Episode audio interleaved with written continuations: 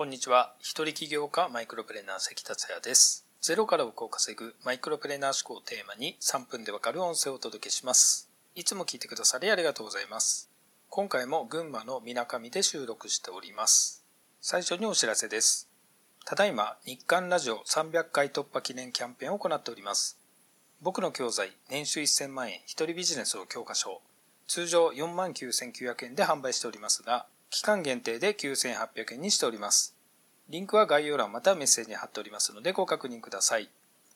さて、今回のテーマは、他人に嫉妬すると自分が不幸になる理由をお届けします。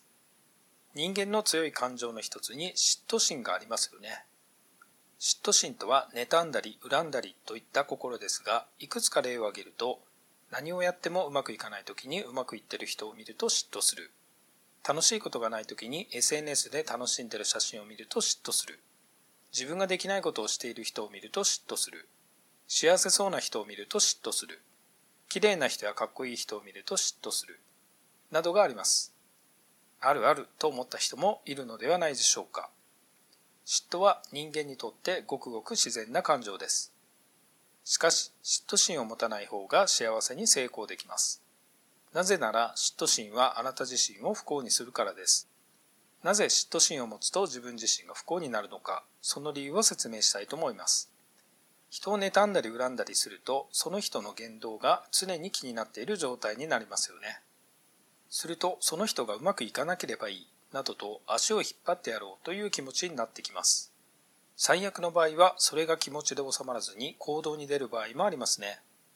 つまり嫉妬心を持つことは自分の幸せよりも相手の不幸を願う方にフォーカスし時間や労力を使うようになってしまうのです。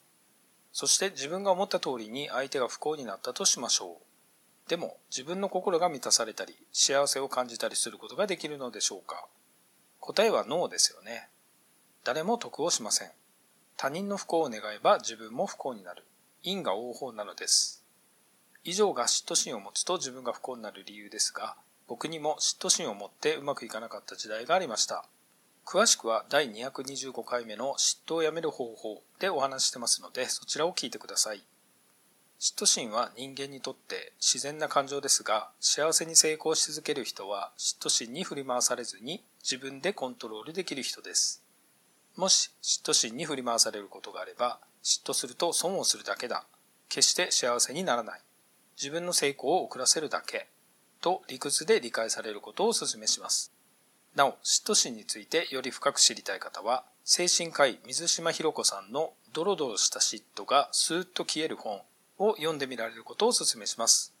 嫉妬の正体を理解できたり、腑に落ちる対処方法を知ることができたりします。リンクは概要欄またメッセージに貼っておきますのでご確認ください。以上になります。お役に立てれば嬉しいです。今回も最後まで聞いていただきありがとうございました。それではまた明日お会いしましょう。